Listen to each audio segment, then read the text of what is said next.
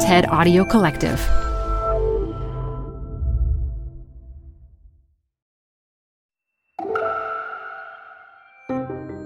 I'm Elise Hu. You're listening to TED Talks Daily. This show comes at you in English, but I also speak and understand Mandarin Chinese and a little Spanish.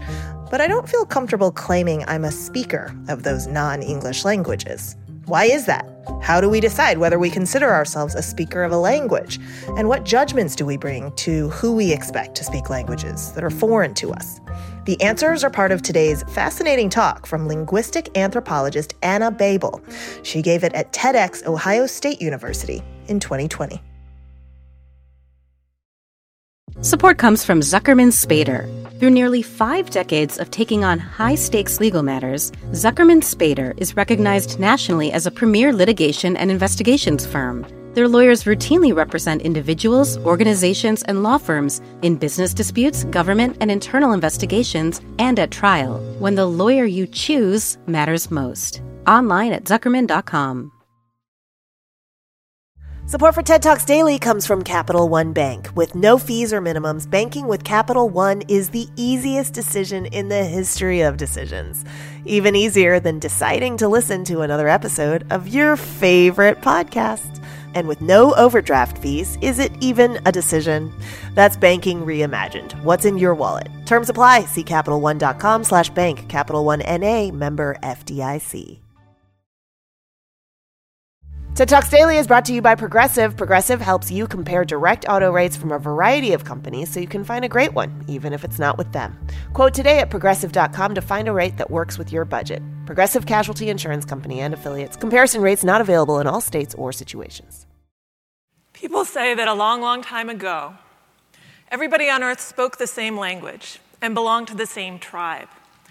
And I guess people had a little too much time on their hands because they decided they were going to work together to become as great as God.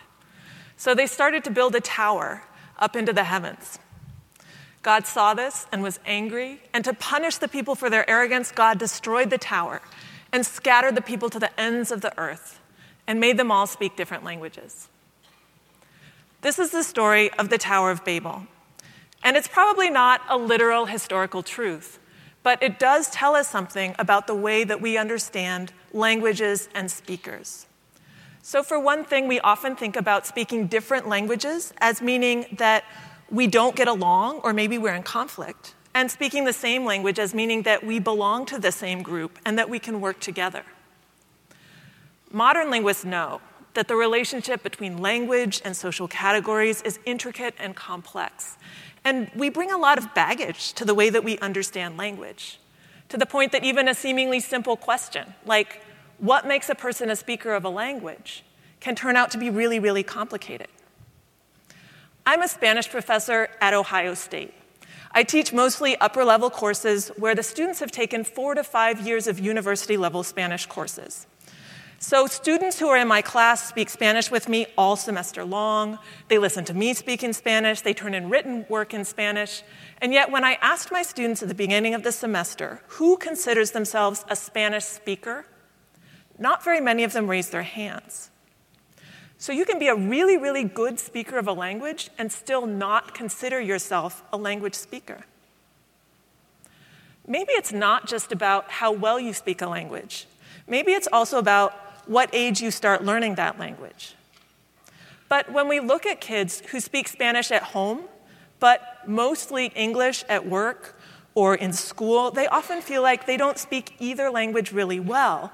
They sometimes feel like they exist in a state of languagelessness because they don't feel fully comfortable in Spanish at school and they don't feel fully comfortable in English at home. We have this really strong idea that in order to be a good bilingual, we have to be two monolinguals in one body.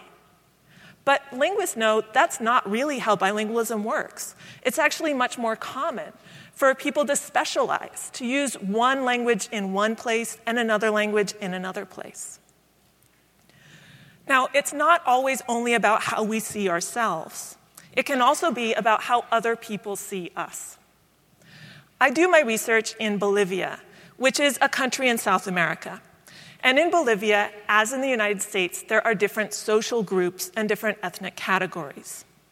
One of those ethnic categories is a group known as Quechua, who are indigenous people.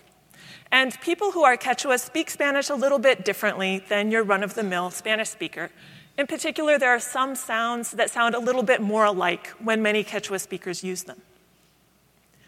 So, a colleague and I designed a study where we took a series of very similar sounding word pairs.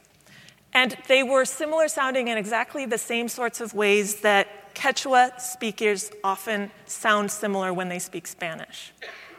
We played those similar sounding word pairs to a group of listeners. And we told half of the listeners that they were going to listen to just your normal run of the mill Spanish speaker, and the other half of the listeners that they were going to hear a Quechua speaker. Everybody heard the same recording. But what we found was that people who thought they were listening to a run of the mill Spanish speaker made clear differences between the word pairs. And people who thought they were listening to a Quechua speaker really didn't seem to make clear differences. Now, since nothing about the recording changed, that means that it was the social categories that we gave the listeners that changed the way that they perceived language. This isn't just some funny thing that only happens in Bolivia. Research has been carried out in the United States, in Canada, in New Zealand, showing exactly the same thing. We incorporate social categories into our understanding of language. There have even been studies carried out with American college students who listened to a university lecture. Half of the students were shown a picture of a Caucasian face as the instructor, half of the students were shown a picture of an Asian face as the instructor.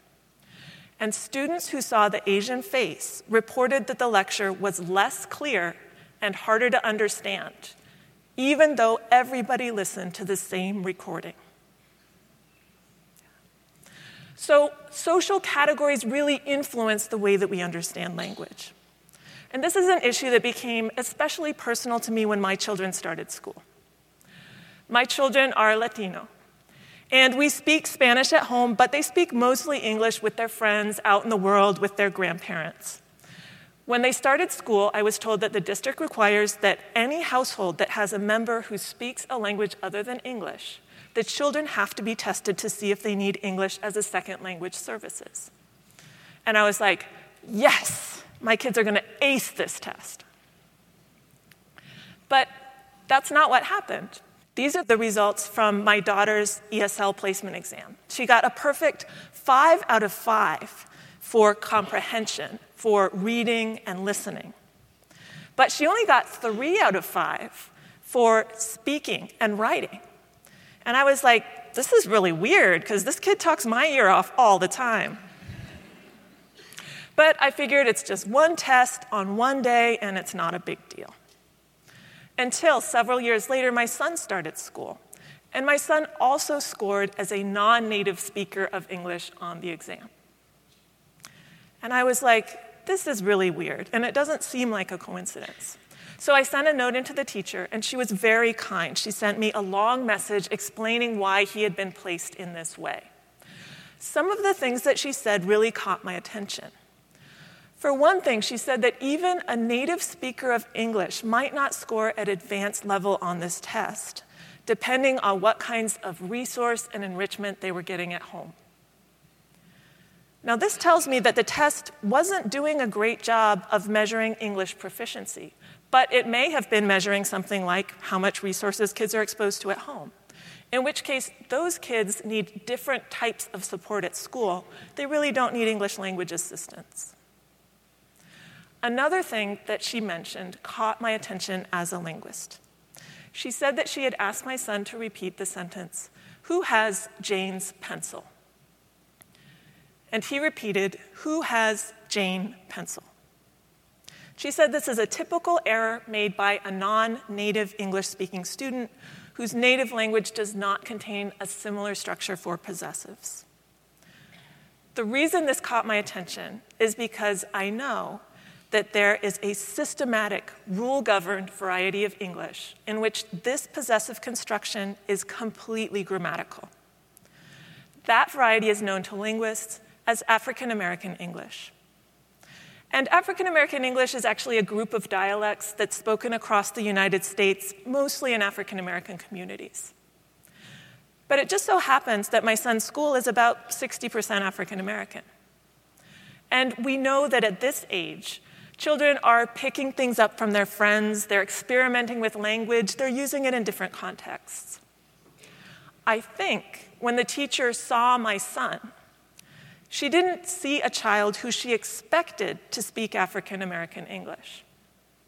And so instead of evaluating him as a child who was natively acquiring multiple dialects of English, she evaluated him as a child whose standard English was deficient. Language and social categories are intricately connected, and we bring so much baggage to the way that we understand language. When you ask me a question like, who counts as a speaker of a language?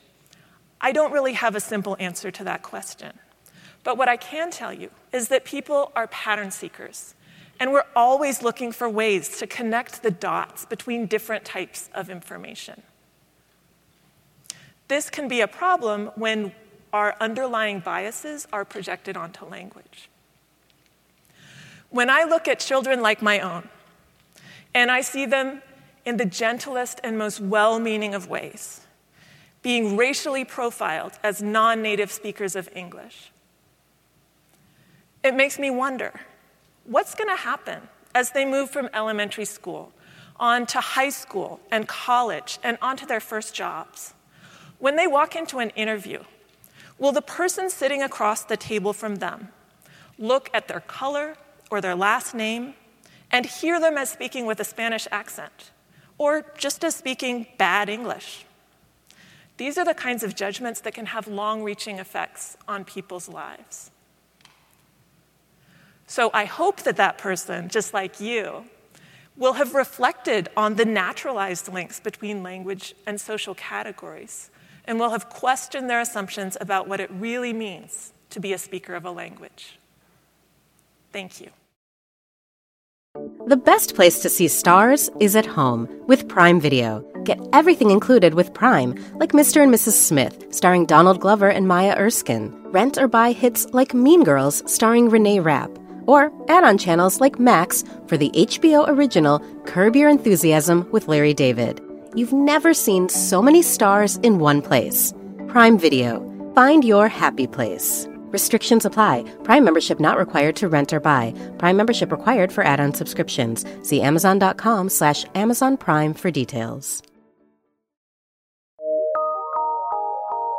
PR